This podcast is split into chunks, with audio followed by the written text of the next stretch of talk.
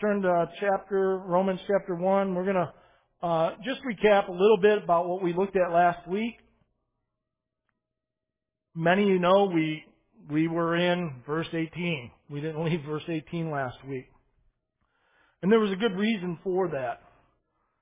And I'm going to reread verse 18 just to bring back remembrance what we talked about. But in verse 18, it says this, For the wrath of God is revealed from heaven against all ungodliness and unrighteousness of men who by their unrighteousness suppress the truth. And we talked about the wrath of God, and I just want to bring up just a few points about the wrath of God. One thing about the wrath of God is this, that it is pure. It is holy. The wrath of God is perfect. Unlike our anger or our wrath. And we talked about last week, what does it mean to uh, be angry? And, and we've seen in Scripture that God actually commands us at times to be angry. In Ephesians, we've seen that. It was a command. It actually said, be ye angry. But we've seen also that God was talking about a righteous anger. Not an anger that comes from our evil hearts, but an anger of those things that God hates. And I hope that I was able to convey that it's okay at times to have a righteous anger. And in this world that we're living in, it's, it's easy to get angry at other things. And we, we're also told in that command to not do evil with that anger. You know, one thing we have to grasp as believers is this, is that we are not fighting flesh and blood. I have to remind myself of that constantly. But we are fighting what the Bible says is principalities and powers. There is things going on around us that we can't even see. There is a real enemy that is trying to get at you. Try to get your mind off of what it should be onto other things. We also talked about here that, that Paul is talking about uh, two different groups, and, and I got to remind you where Paul is at. I, I believe I did that in the first part of this series. He is in Corinth, okay, and he's writing to the church in Rome. Those believers that went there from the day of Pentecost, we've seen that, scripture backed that up. That's how that church started. They were converted, born again, received the Spirit of God the day of Pentecost, and they went and they took Christianity into the Rome, into Rome. But think about this. Paul is in Corinth. Does anybody know where Corinth is today? Ooh. I thought Jackson was raising his hand there, but he was just stretching. It's okay. It's in Greece, what we know of, Greece today, okay? And at that time, Corinth was this evil, perverted, sexual place, probably the capital of everything that is bad. You can go there today still in the city of Corinth and you can see where they still worship sexual idols and gods. And so Paul understood and he was in a culture and in a time that he understood exactly what the Spirit of God was writing through him. But he also labeled, last week we've seen two different groups of people, and it's important that we see this. It says this, against all ungodliness, and again we define that in the Greek last week, it's those that are completely void of God. We know that in Psalms, I believe it's 14.1, it says, the foolish man says there is no God. He says this in his heart from deep within. There is no God. So we have the ungodly, but then we have the unrighteousness of men. Two different characters here, two different things. And the unrighteousness of men was talking about those that have faulty relationship. A faulty relationship. And I really asked you to search your heart last week and say, am I in the place that I have a faulty relationship? You know, in the last year and a half, I can tell you that I have I have lost friends in ministry. And it's because they have a faulty idea of who Jesus is. And we said this last week. We better not be making Jesus into something that the Bible says that He isn't. I ask you the question, have you not heard this phrase? Well, my Jesus would not do this. My Jesus would not be so crude. My Jesus would never do this. And I always go back and I say to people, you know, it was last year at this time that, that I had to stand here in front of you and I had to let you know about some things that are, were happening here in the church. And afterwards somebody said to me, that was just so mean. And I had the conversation one on one on one. I said, no, listen, that was so biblical and it was done in love. And I referred to them to the time where Jesus was at the well with the woman and he told her, go and sin no more. And then I told them about Jesus who, in the beginning and the end of his ministry, went into the temple and cleansed it. And then one point it talked about him chasing them out with a whip, overturning tables. Sometimes we can make Jesus into something that he's not. And I hate to say this, but in the United States, we have made Jesus in a lot of ways this very feminine, long-haired, white-faced, blue-eyed person who we see as weak a lot of times. All I got to say is when he returns, there's going to be a rude awakening because he's going to be fierce. There's going to be bloodshed. I'm glad I'm not going to be here. Praise God. Amen? Amen. You agree with me. I love it. So that'll catch you up just a little bit. And we talked about the suppression of truth. Those that hold down or cover up truth. And, and I said this, it's almost prophetic, isn't it? We're seeing this in our world today. We're seeing this in our government today. The truth being suppressed. This is very, it seems very, uh, uh, uh, deemed to the day that we're living in. Where truth, it seems like you can't believe anyone. And this is why I've been telling you in, in the Gospel of John, that's why, again, where John actually tells us, listen, we need to let the Holy Spirit lead us in truth. And, and the promise in that Gospel is that the Holy Spirit will lead us in all truth.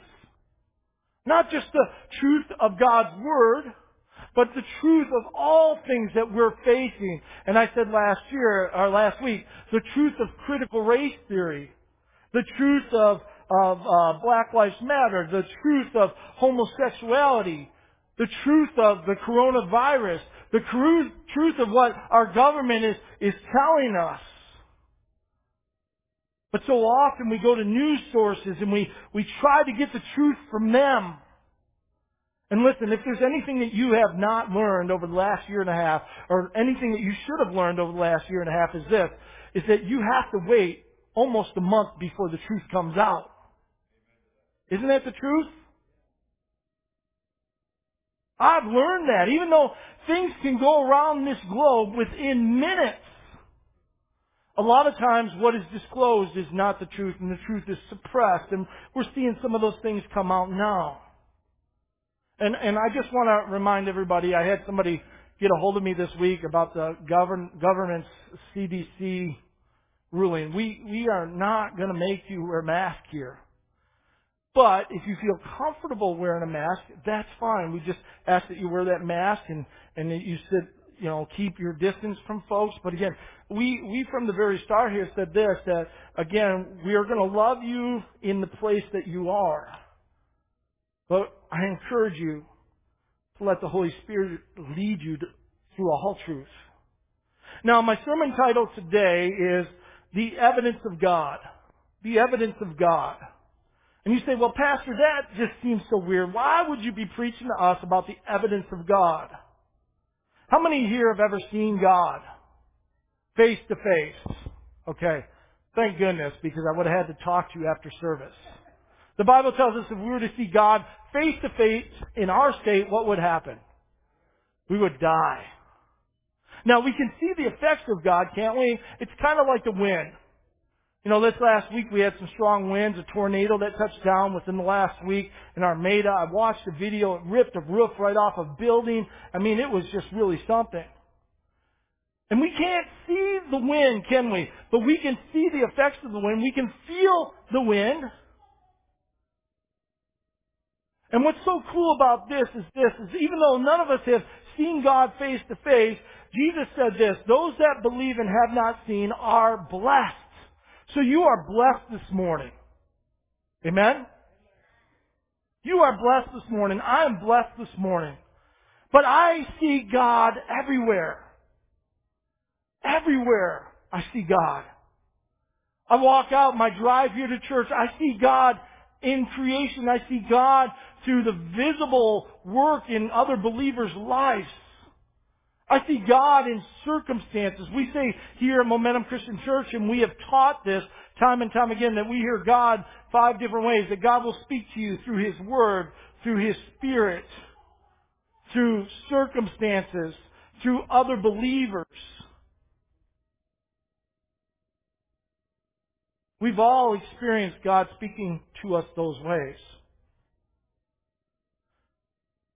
But here's Paul writing to a group of people who have been completely converted. In fact, as we continue in Romans, you're going to hear phrases like this. I've been washed. I've been cleansed. I once was that, but now I'm not. And can you identify with that? I can. When I was saved, when I was born again, I remember the shame and the guilt just leaving. I remember feeling clean. I remember feeling washed. And every time I repent, I don't know about you, but I feel clean. I feel washed.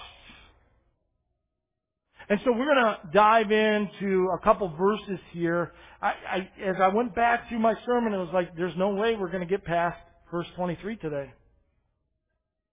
And that's okay, because I don't want to rush this. You know, this is a message that in a lot of churches uh, will never be preached because it doesn't make you feel good about yourself. In fact, maybe today there might be someone here or a few people here that might say, you know what, I've come to the realization that maybe my relationship with Christ is faulty. Maybe I have a different view of who God and who Jesus is. And the only view that we can have of God and Jesus Christ and the Holy Spirit is this, is through the lens of God's Word. So it says this in verse 19. For what can be known about God is plain to them because God has shown it to them. For his invisible attributes, namely his internal power and divine nature, has been clearly perceived ever since the creation of the world in the things that have been made, so they are without excuse. For although they knew God, they did not honor him as God or give thanks to him, but they became futile in their thinking, and their foolish hearts were darkened. Claiming to be wise, they became fools, and they exchanged the glory of immortal God for images resembling mortal man and birds and animals and creeping things. Now, we're going to try to cover these verses this morning.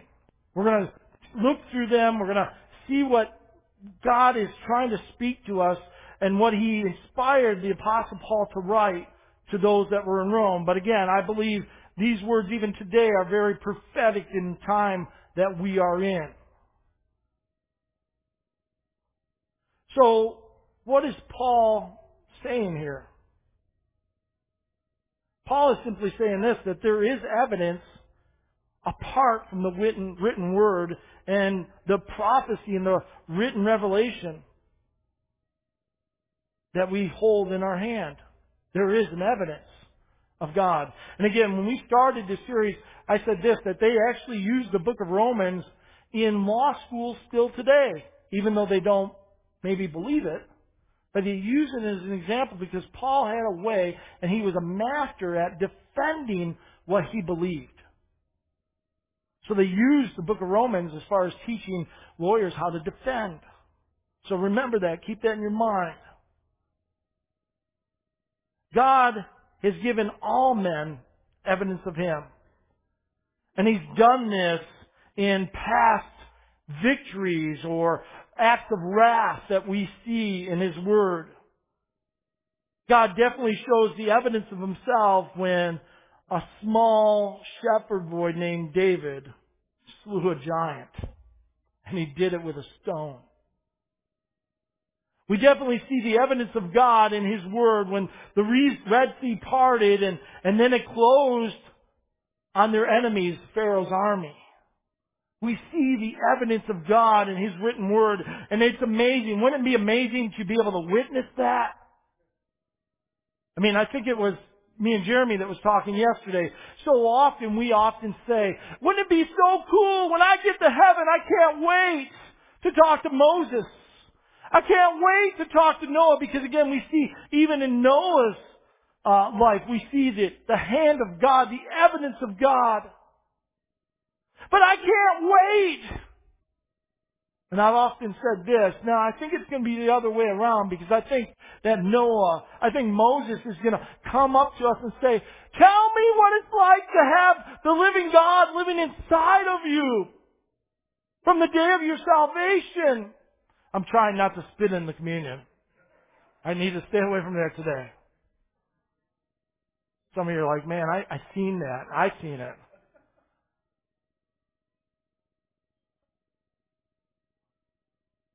The evidence of God is everywhere we look. And the sad thing is, is this, is that no one can find Him on their own initiative or by their own wisdom or even in their searching. But God has never left man on his own. He is always, and he always will make himself evident. Always. We know in John 3.16 that God has the desire that what? No man perish.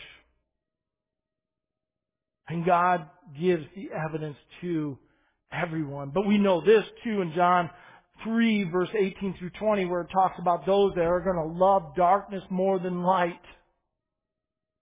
God knows these things. He has foreseen them. I love that song that we sang today because it talks about God foreseeing us, like scripture says, even before He created the earth. See, we say God knew us because the Bible says in our mother's womb, but it even goes further than that. Even before He created the earth, He knew you. He foreseen these things. And that is so powerful. It comforts me in knowing that I'm in a powerful God's hands who loves me, who's chosen me, who has allowed me to be born again. God has always revealed himself and he still reveals himself today. You know, you have heard this said before and, and we've had missions conference in our past and we support missions here, but I don't believe we've ever had a missionary get up here. And I do remember a missions, missions conference years ago that I was in that, that the mission speaker got up there and said, unless we get out there and go overseas and share Christ, with everyone because the Great Commission tells us we have to do that, the Lord will never come back. How many know that that's not true and that's not a fact? And I've seen a lot of missionaries that have become casualties because they were hard pressed at a missions conference to go on the mission field when they were never called to go on the mission field. It almost happened to me and Missy at one time, or Missy and I. In the church that we grew up with, the school that I went to Bible school in, when we got done with Bible school, they came to me, the leadership did, and they told us that they felt that we were to be called to Africa. And I had never had a missionary calling in my life. As far as missions overseas, we're all called to missions, and we're all called to be missional. And God intervened in, in the fact that we were told at that time, listen, make sure that you don't have children because children would make it very difficult going on the mission field, but after you get on the mission field, you can probably have children. And I was just so conflicted and, and we started praying about it. I started getting counsel and it was just like everything in me was saying no. But still, boy, I had to answer to the president of the Bible school. I was going to have to tell him what he was hearing was not of God. And what happened was, within that week, And Missy's not here today, so I can share this story. Within that week, Missy grew a bump on her neck. I'm not joking you, the size of a softball. Immediately. It had us scared. It was like, what's going on here? And we took her to the doctors and guess what? It was just some ab, now most, don't please next week, don't be go staring at her neck. Her neck is normal now. But we found out she was pregnant with our first child, Shelby. And I knew right away that's God's answer to us. We, we, He pre-planned this. He knew. And I remember going into that meeting and I remember our pastor praised the Lord and thanked the Lord. He stood up and he's actually the president of the Bible school got angry and he said, I told you guys not to get pregnant. And I was, I, I, I was like really confused. I was looking at Missy, looking at pastor and I was like, this didn't, I don't think this happened this week.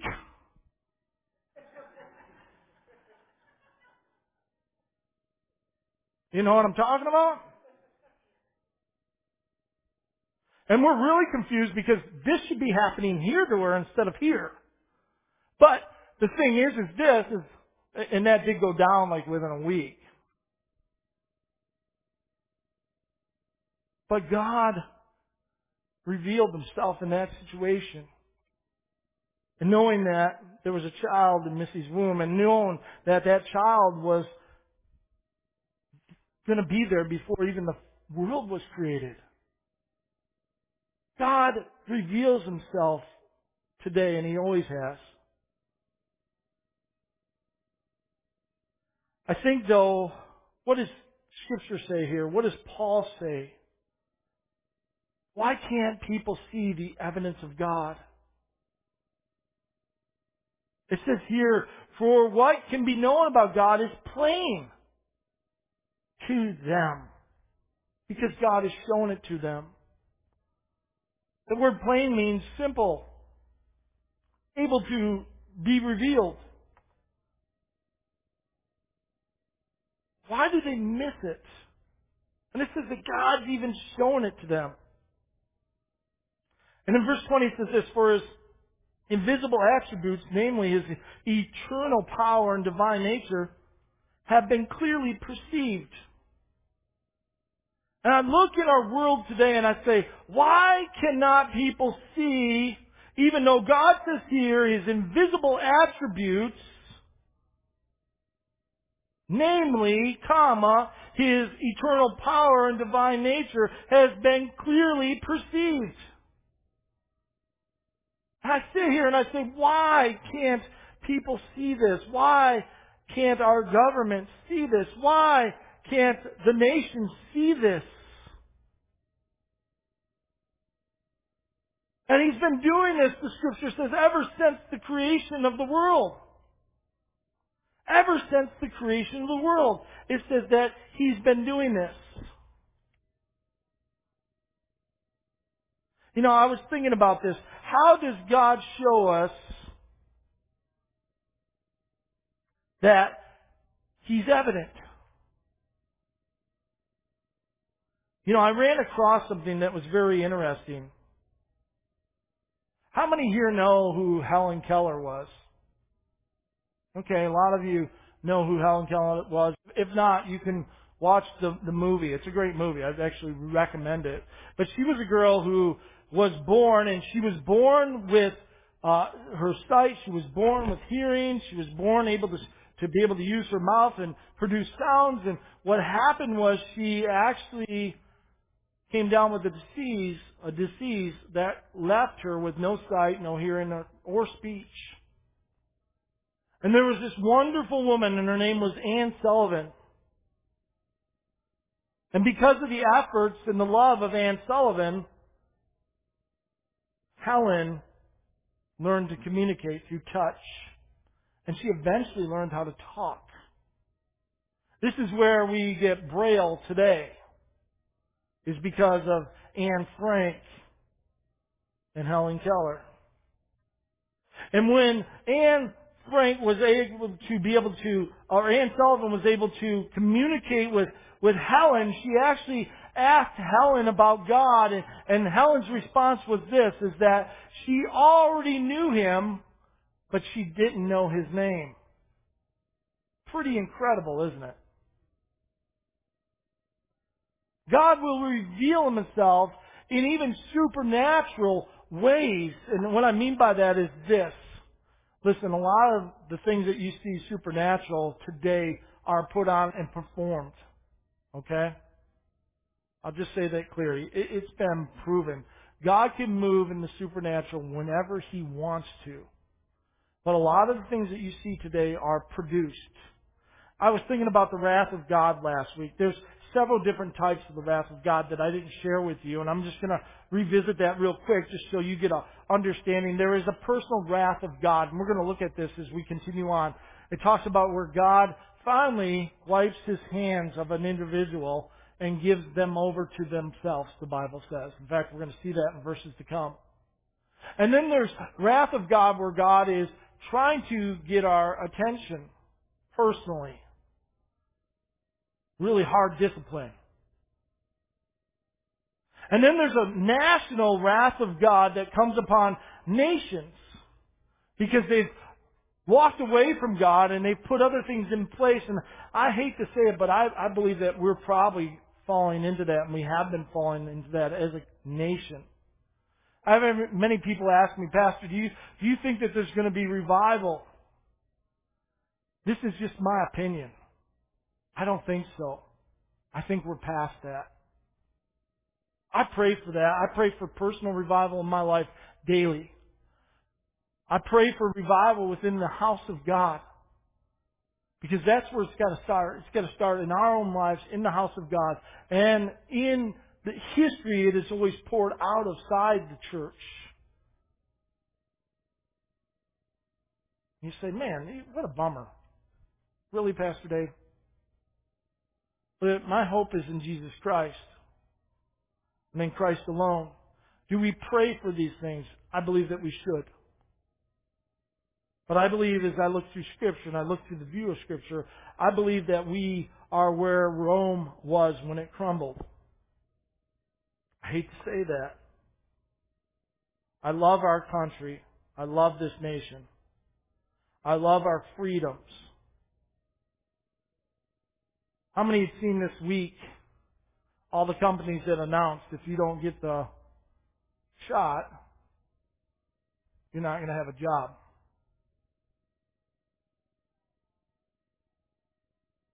How about how about our hospitals with nurses who were we call on the front lines, and they were who are now being told you're going to lose your job if you don't get the shot.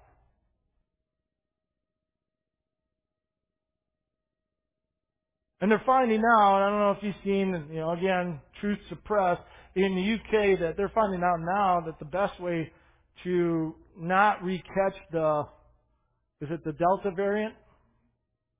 Is that you eventually got COVID the first time and fought through it. But they're finding out that people that were vaccinated now, they're, they're catching it. Like 40% are recatching the Delta, Delta variant. And listen, I, I don't think it's nothing to be afraid of. I'm going to tell you why. Pastor Zeal in India, 38 of the lepers there had the Delta variant and survived. And they've got huge health issues going on in a leper camp, in a leper church. Listen, it's so important that we are allowing the Holy Spirit to lead us all truth in all these things that are going on day by day in our country. Another wrath of God, and I think that we have seen this here in our country, and I believe it's gone out from outside this country, is false teachers. God uses false teachers to bring wrath.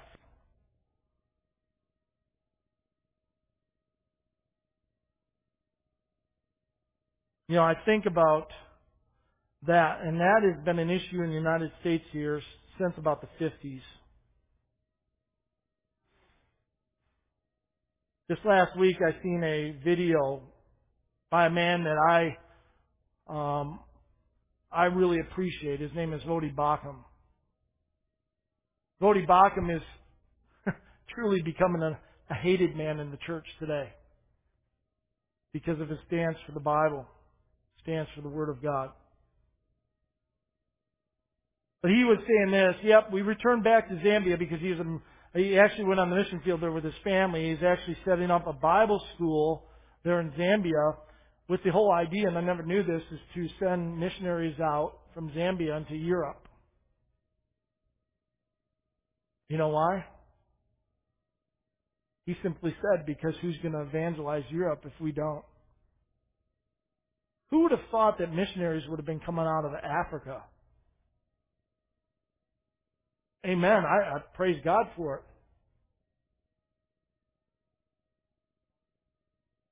So we know that the wrath of God is going to be revealed in a real way in days to come. But God has always revealed himself to men. Always. You know, I think about what Paul did at Mars Hill. And again, this has been pretty neat because we're doing this series and we've been in the series in Acts on Wednesday nights and, and that's starting up this Wednesday again. So if you want to come out and see what we're studying in the book of Acts, it is verse by verse, a little bit quicker than Sundays. But um, I think about the last few times that we met, we talked about Mars Hill and what Paul did there. And I think about how God even revealed himself and showed the evidence, and Paul laid out the evidence of God.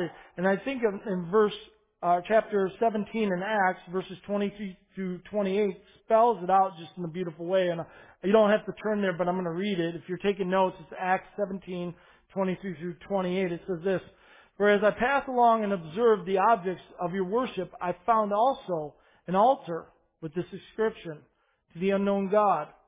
For what therefore you worship as unknown, this I proclaim to you. The God who made the world and everything in it, being the Lord of heaven and earth, does not live in temples made by man, nor is he served by human hands, as though he needed anything, since he, he himself gives to all mankind life and breath and everything. And he made from one man every nation of mankind to live on all the face of the earth, having determined allotted periods and the boundaries of their dwelling place, that they should seek God and perhaps feel their way towards Him and find Him, yet He is actually not far from each one of us. Verse 28, For in Him we live and move and have our being. And I love what Paul lays out here. He makes it clear to them, listen, that God has made everything. God has made the world. He has made the heavens. He doesn't live in temples or buildings that man makes. There's nothing of him that is made by human hands.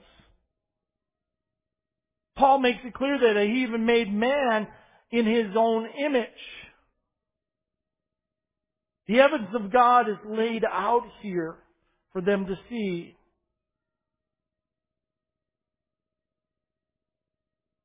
You know, God makes it clear also that He controls everything. He controls nations, boundaries, their futures. Listen, do you think that anything that's happening and going on today surprises God? Absolutely not. We know that God puts people in leadership, in leaders in places. We know that. And we're going to see that in this study. Amen? Amen? We need to say that because we need to know that God has placed even the current administration, as evil and as corrupt as things are, He has placed them there. God has done this for centuries throughout history. It's usually to bring His people back to Him, to get their attention. I don't know about you, but has God gotten your attention?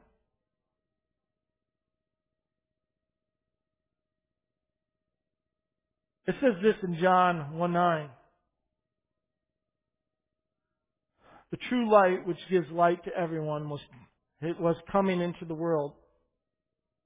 And you say to yourself often when we read this, but if you don't get the true understanding and true meaning of this, the true light which gives light to everyone what's coming into the world, we often think that this is talking about salvation. You can misread it that way, but what John is truly talking about here is it's not about salvation, but it's about Jesus Christ about his son being revealed to men, the evidence of God, not only in Christ, but also through his son, Jesus Christ. And he shows himself and reveals himself through creation. In John 1, 1 through 3, it says this, In the beginning was the Word, and the Word was with God. Who is the Word? Jesus. Amen. We still believe that here at Momentum Christian Church. Because that belief is not in all Christendom today and in what we call the big church. It has been the weirdest time this past year and a half for me. Lost another good friend in ministry because he doesn't believe Jesus is the Word. He actually said to me, you believe that literally? I, yeah. Yeah. And this is this, He was the beginning with God, and all things were made through Him. Who created everything? Jesus. Amen. And without Him was not anything made that was made. Without Jesus, there's nothing. Nothing. So we go on and we continue on in this verse Verse 20, for his invisible attributes, namely his eternal power and divine nature, have been clearly perceived ever since the creation of the world. And the things that have not been made, so they are without excuse. Paul now is talking in the second part of this verse here, he's talking about God's natural revelation. But he's just not talking about just the things that he created and those things that men cannot comprehend. And I'm thinking about that. Do you know that science, it seems like science as it is progressed. And I've lived on this world 52 years, and it seems like throughout those 52 years, science has progressed. Do you, do you agree with me? We know things about science that we never knew before. And what does it always do? It always points towards God. It's incredible. But there are still some things that scientists cannot comprehend. It was about four years ago, sitting on Lake Mitchell up in Cadillac, that I was just sitting there on this beach and, and, and here it is, an inland lake, kind of a smaller lake compared to our lakes that are around here. You can drive within a couple hours, you can see a couple huge lakes that you can't see across. Lake Mitchell, you can see across. But I was just sitting there and I was just, had my feet on the beach, sitting in a chair, just relaxing with, with earbuds in, listening to something and, and I noticed that sometimes the waves would come short, come long, come short, come long. Sometimes my feet would get wet. And it occurred to me what God said to Job, the oldest book in the Old Testament that he commands the waves to stop and when to stop and start. He tells them how far up on that beach to go. They still haven't figured that out. They know there's such things as currents in water. They know that wind has an effect as waves, but again, something they don't have perfectly down. And you know what? I believe when they do, it's probably going to point to God. I was thinking about this.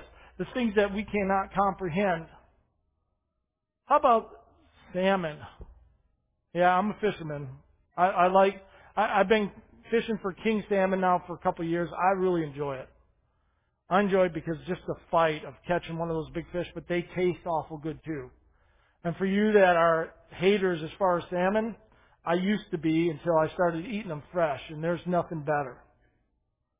But those salmon, even here in our Great Lakes, or even in the ocean, do you know that where they are born is where they return after leaving thousands and thousands of miles and they come back to the place that they were born in that river every year to reproduce. Sometimes thousands of miles. They still can't figure that out. You know what scientists say? It has to do something with the magnetic pole. It has to be something in them that just, uh, we, we don't know why this is, but they, they do it.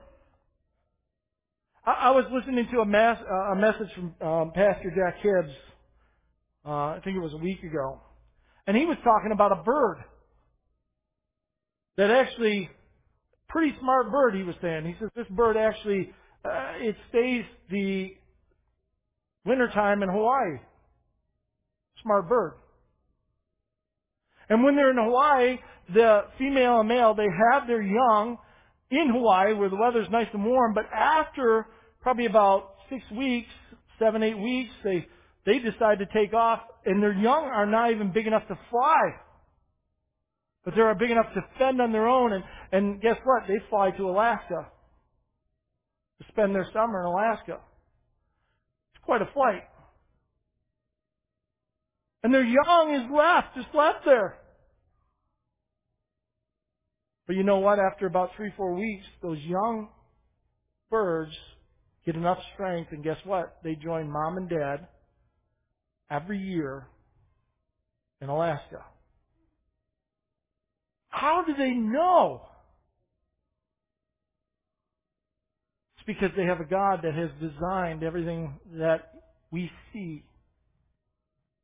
We have a God that has showed and tried to show His creation, the evidence of His goodness and His love and His mercy, even in nature.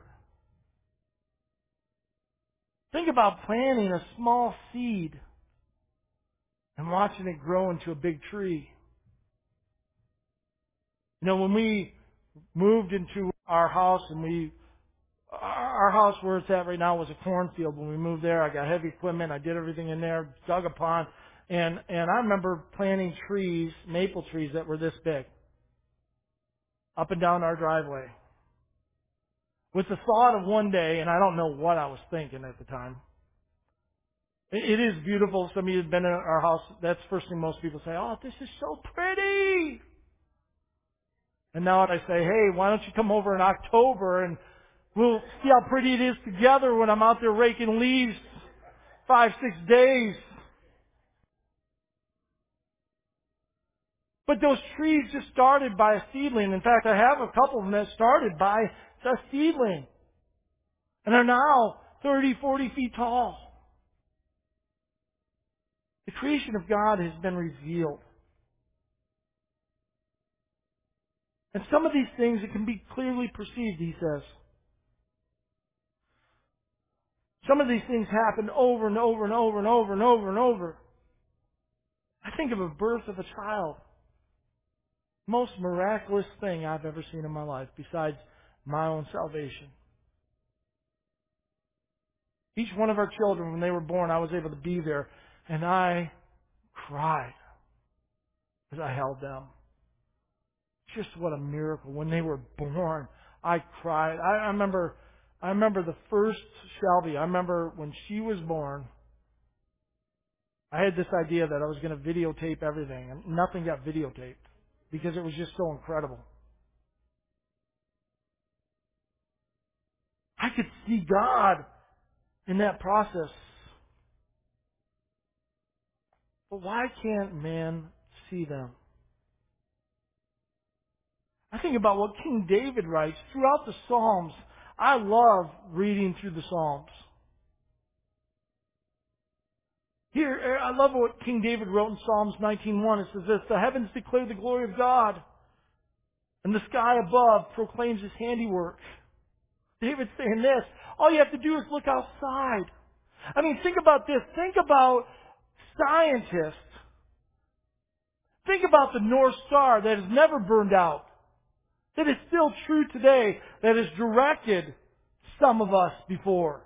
Maybe in the, the woods when you're lost, or maybe during military training, you had to use the North Star. I think about that star that guided what? The shepherds to Jesus a couple years after he was born. I think about that star that has never been burned out, is fixed in the sky. How can we not see God? And he says that he numbers each one of them. I think about what he says about our hair. So am I, Bob. So am I, but still there's a lot of, well, to you it might not look like a lot up here, but there is a lot up there. And I'm not going to take the time to count them. But he knows. I think about this thought, and I looked this up. With giant telescopes, astronomers can see objects 4 billion light years away. 4 billion light years away. A distance of 25 septrillion, septrillion miles. Wow.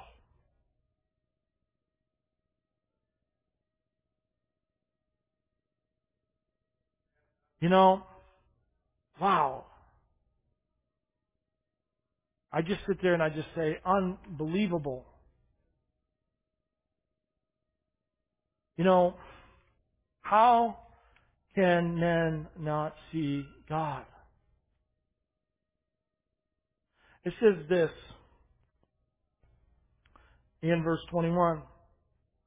For although they knew God, they did not honor him as God or give thanks to him. Now I think, again, if you understand that idea of the ungodly and the unrighteous, understanding that definition in the Greek, the unrighteous having a faulty relationship with God, not knowing the true and living God. Oh, my Jesus would never do this. Oh, my God would never allow this to happen. Oh, God would never cause anyone to suffer.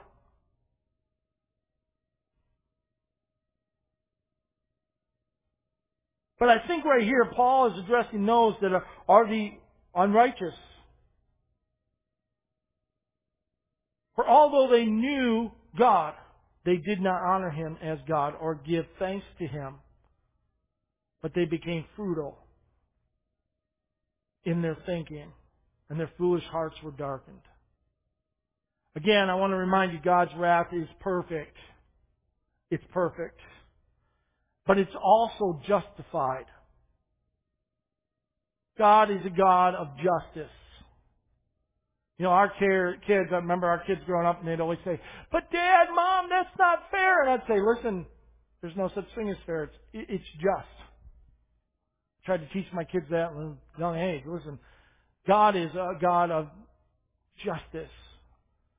He is just. It, the idea of Him being fair is not even in there. What God rules and what God's will is, it's just. Try it on your kids. It, it works great. Next time they say, eh, it's not fair, just say, no, God's, He's just. It's just. Paul makes it clear they knew God. And they knew God through His nature. That's what he's talking about here. And general revelation. And there are men who still reject Him. You know, I can't help but think about those that preach a false gospel. Name it and claim it. If you think hard enough, if you, if you just, I, I, listen, can I just say this? And, I, this is not pointed at anybody here, but I just cannot stand it. And maybe this is a righteous anger thing. When people say, oh, send prayers and good vibes. Yee! Send prayers But if you believe that good vibes, and I, I guess, as you said, Pastor, you're just being too hard. I, I guess I wouldn't mind if it said good thoughts, but good vibes.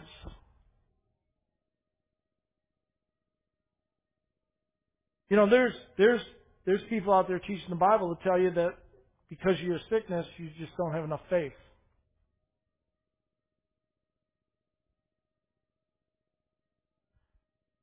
And it goes against everything that Scripture shows us. You think that Job had enough faith?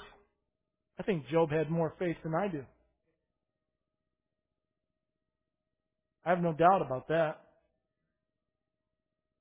How about Peter? How about Paul? How about all the disciples that died very badly? Did they not have enough faith? How about Jesus who said, Son of Man doesn't even have a place to lay his head? You not have enough faith to have a pillow? I think about those that say they know God. And even though God has shown them through creation and through written revelation, they still mistreat Him. They mishandle Him. They made God and they became fruitful in their thinking.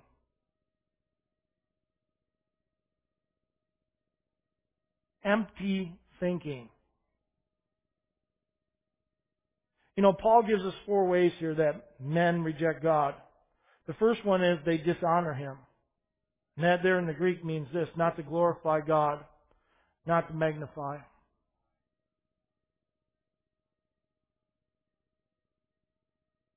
What are we called to do as Christians? As believers? To glorify God and enjoy Him forever. That song that we sing today, Psalm 90, Teach me, Lord, to number my days. And I said this during worship practice. Do we really do that? Do we really ask God, to teach me Give me wisdom on how to number my days. And what that means is this God knows the number of your days. But what this means is what are we doing with our day? Those 24 hours. Listen, I encourage you, if, if you find yourself not glorifying God and you find yourself dishonoring Him, not magnifying Him in everything, I'm going to say this again everything is spiritual. The Apostle Paul said this, glorify me in everything that you do, whether you eat or drink. Everything is spiritual.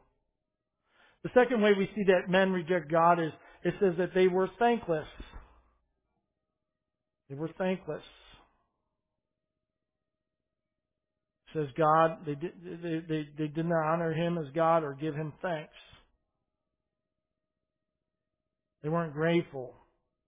There was no gratitude, it means in the Greek. Showing no appreciation. How, how are we at thanking God? I don't know about you, but I thank God for His mercies every morning. All through the day. I thank God when I pray at a meal for His provision. I thank God for my job and the ability to do it. I find myself going through my day thanking God. Except when I'm distracted. When His will doesn't line up with mine. Anybody else there? We see that another way that, again, that God, Paul shows us here, that we reject God is by being fruitful in their thoughts of Him. And that word fruitful, fruitful there means to think in a foolish way, to be idolatrous, to put up idols other than God. Think in a foolish way.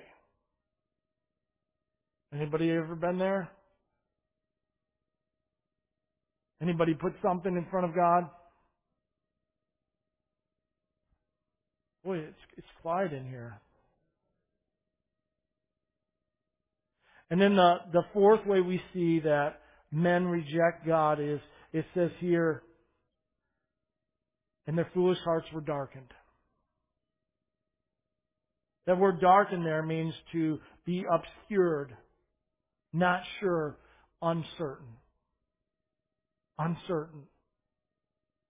Listen, brothers and sisters, one thing I want to share with you today. We serve a God that there is no reason why you should be uncertain. If you believe in the sovereignty of God, if you are in Christ, because that is the key, please remember that. Scripture tells us time and time again, it talks about Christ being in us and us in Christ. Uh, it talks about Christ being crucified and us being crucified in Christ. Time and time again, I didn't write these scriptures down, but they're coming back to my, my memory time and time again. It's about us being in Christ. Listen, if you're in Christ, there is no time that you should be uncertain.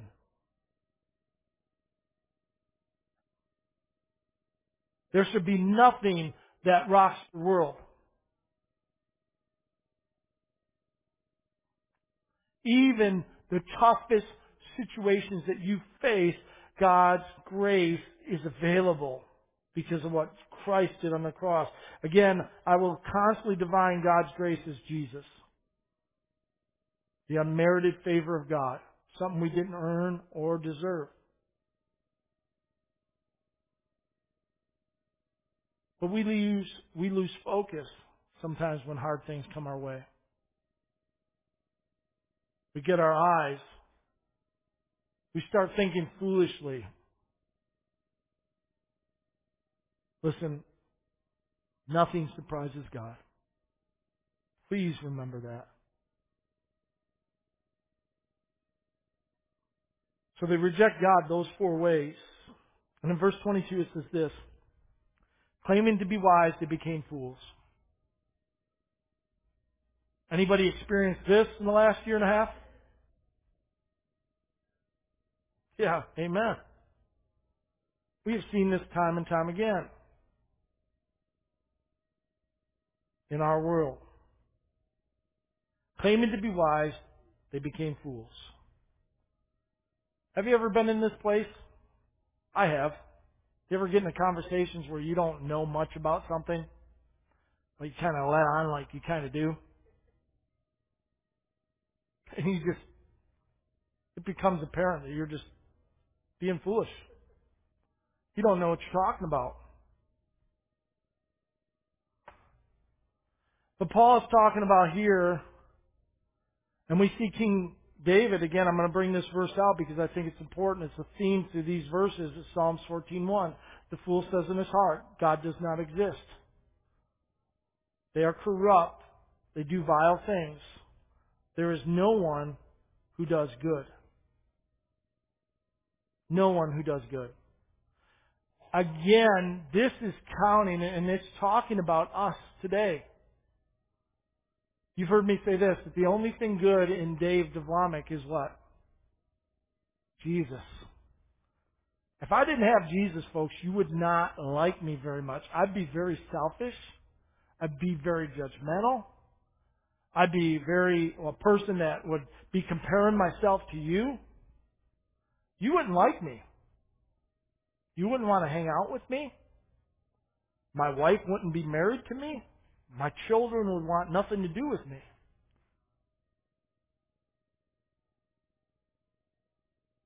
My old man wants to claim that I'm wise. My old man wants to say that I know everything. But my spirit man tells me, or the Holy Spirit inside of me tells me that without Christ I'm nothing. See, those that claim to be wise outside of Christ is exactly what the Bible defines as a fool. Void of God. Void of God.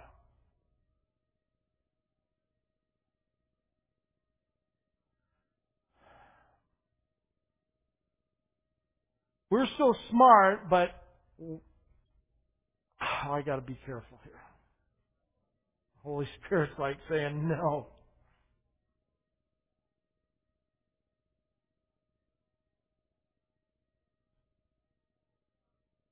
Let's set our hearts by the grace of God through the power of the Holy Spirit to not be those that say that God does not exist.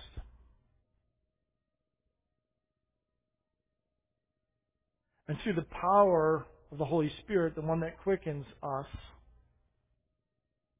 the one that's been sent as our helper. And listen, I'm going to encourage you, church, please cry out to the Holy Spirit told you this before. Jesus is at the right hand of the Father. What is he doing? He's interceding for you. No greater prayer warrior.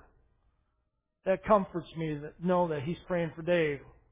it comforts me that it's just when I'm about ready to say something that I shouldn't, He stops me. The Holy Spirit quickens my body.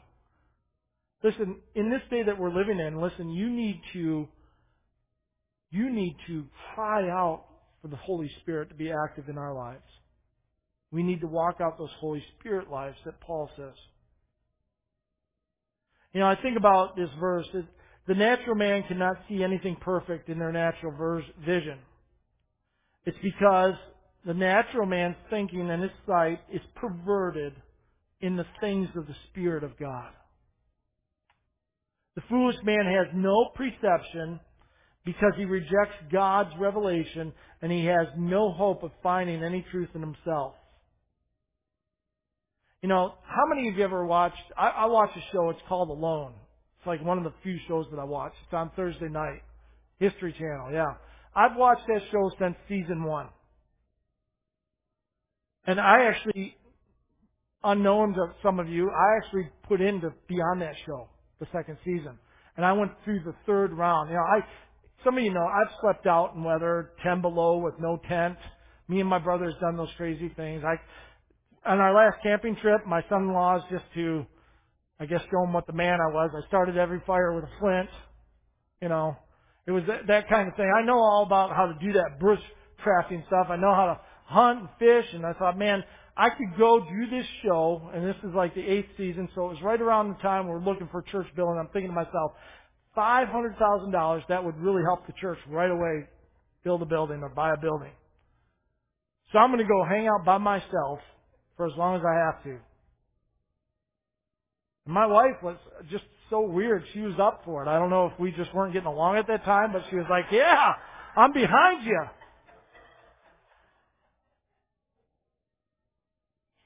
But one thing I've noticed throughout those shows, often you get these guys that go there and it's like, oh, there's bears, I'm leaving. Yeah, they tell you there's bears and there's mountain lions, things that can kill you. And then there's those that leave because they hurt themselves accidentally.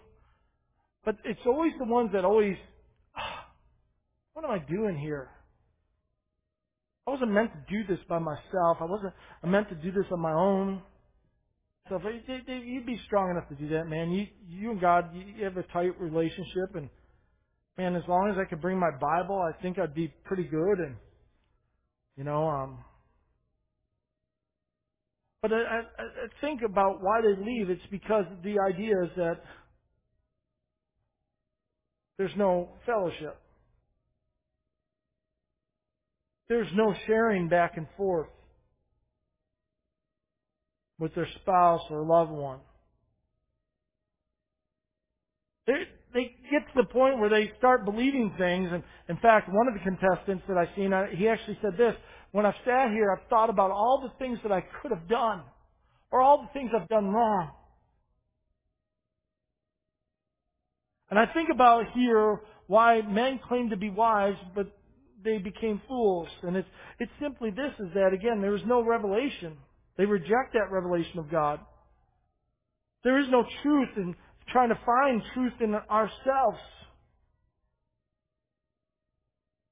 It gets hard to determine what's true and what's false. if you put your trust in the news, that's been something the last year, right? What's true, what's false, what works, what doesn't work.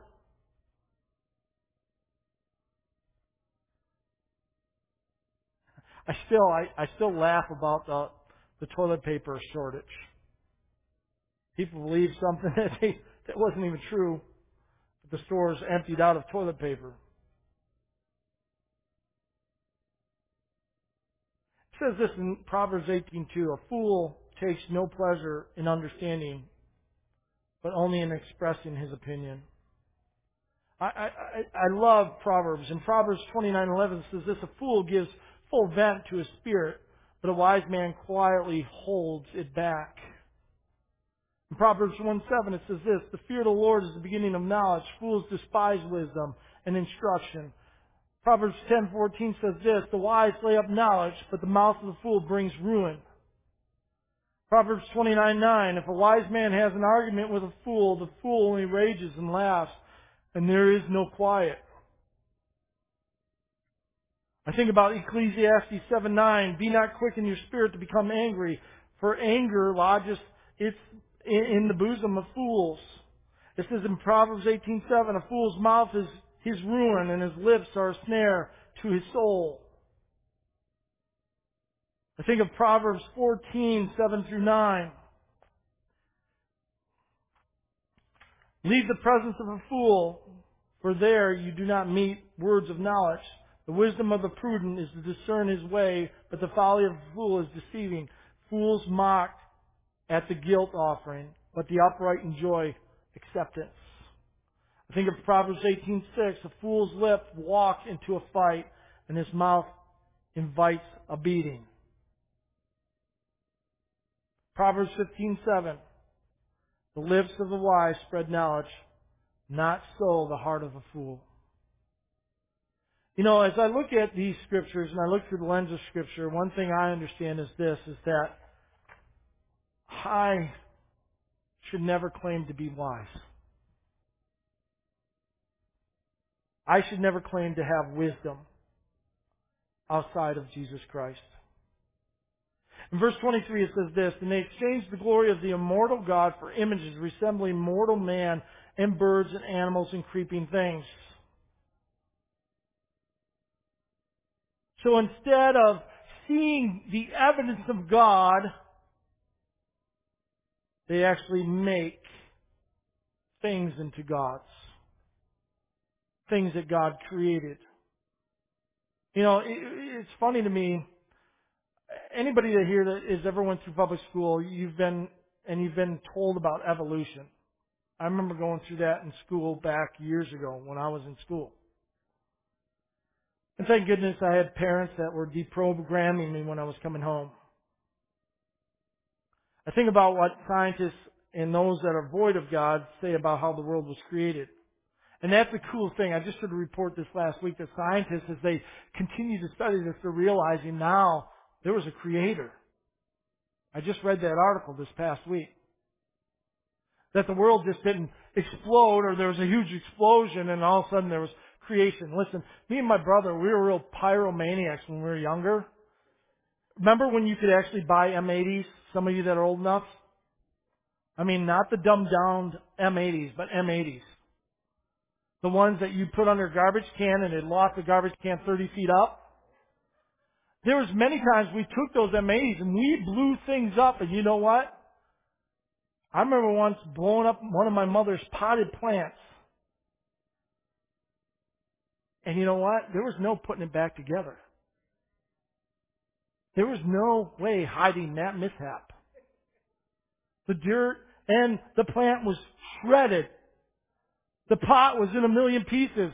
Nothing we could do before our parents got back was going to make that okay. And they say that the world, there was an explosion and all of a sudden it, came back together and things were created and this and that. And, you know, there was a lightning bolt and little microorganism that grew an eye and next thing you know, they, somehow they crawled out of the water. It's funny here that the God that we know that sees everything knew that that was going to happen because I want to point something to you in verse 22 here. It says, claiming to be wise, in verse 22, 23, it says, and they exchanged the glory of or the immortal God for images resemble, resembling mortal man and the birds and the animals and creeping things. Listen, if you go backwards here, you'll see evolution. Creeping things, animals, birds, mortal man. God knew that there was going to be this thing called evolution even here. Back this long ago. Listen, I would encourage you as we close today, and I hope this comforts you in a world that just seems so crazy. You know, next week we're going to be looking at verses 24 through, I'm hoping, 28. Verse 24 reads this, Therefore God gave them, gave them up to the lust of their hearts, to impurity, to the dishonoring of their bodies among themselves. Woo! Sounds like a great sermon. Invite your friends. These are verses that usually shrink churches, so I'm prepared. But I have to preach it because it's God's Word. It's what we need to hear. But I think about that. God gave them up. We're going to see that is probably the most severe part of the wrath of God.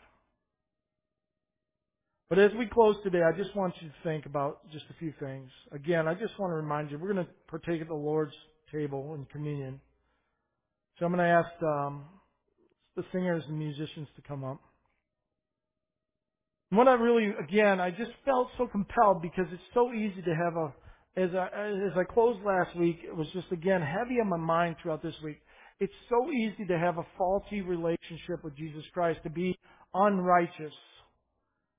Because the unrighteous, and again, what makes us righteous? Christ, right? Christ is our righteousness. The Bible tells us that. But if we've made Jesus into something that's false, God the Father into something false, and the Holy Spirit something that is not real, we are a fool. There's no easier way to say it. And we can trick ourselves into believing that. Some of the garbage that's being preached today, and again, I guess I'm so open to it because there's YouTube channels. I believe that I have to keep on top of what's happening in the church today as a whole because you guys hear about these things much later most of the time than I do. And questions start being asked and and I believe that God has put me here and placed me here to somehow bring some guidance through the power of His Word and through the lens of Scripture to these things. You know, this last week, let me let me just I've got it here in my photos here. This is what we're facing as a nation and country, and we're going to talk about this next week. This is from WebMD, and I checked it out to make sure it was true. But the American Medical Association, as of this last Monday, said this, that sex should be removed as a legal destination on the public part of birth certificates.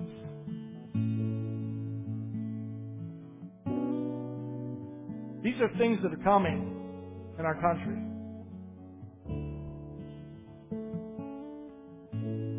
These are things that we're going to start seeing. And, and again, you're going to, as we continue on in, in chapter 1, you're going to say, man, this is, I, I, it is prophetic. How many know the Word of God is prophetic? But these are things that we're going to be wading through.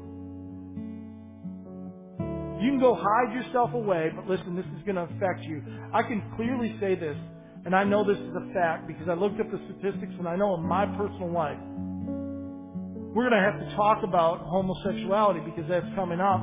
And how many know that back 50 years ago, to know somebody that was homosexual or opened up as being homosexual, it was very uncommon.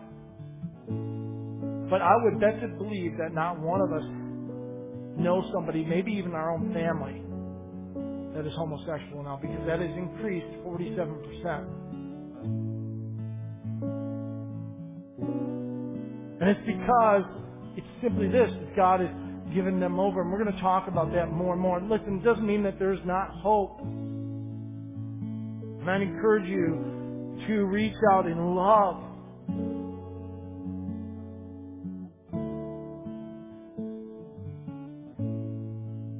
truth of the matter is, is for us to be able to do that is we have to have a right relationship with God, not a faulty one, not making Jesus into something that he isn't. I pulled up a post on social media that came up in my timeline yesterday. It was something that I wrote six years ago as I was a youth pastor, or I was doing youth pastor and filling this role. But many of you know I've been in youth ministry for 20 years, even before I took the role on here.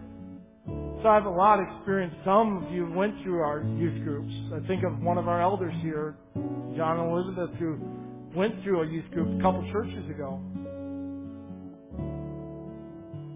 But at that time I was writing and I had such a heart and what I said was this, is there's such biblical illiteracy in our, in our youth today.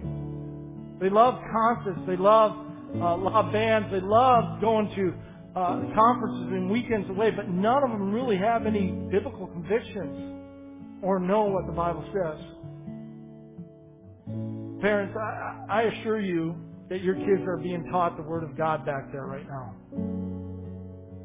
I, I, I know what the curriculum is they're being taught. I've went through it. I, in fact, I think I was even part of the guy, me and Rich Newman, that selected that curriculum back then. They're being taught the Word of God, and it's so crucial, though, that you're teaching them inside your home also about God, about His Word, living out your lives in a worthy manner that they can say, I truly can see Christ in mom and dad. We can have a faulty relationship, a faulty belief of God, and completely be blinded to the truth.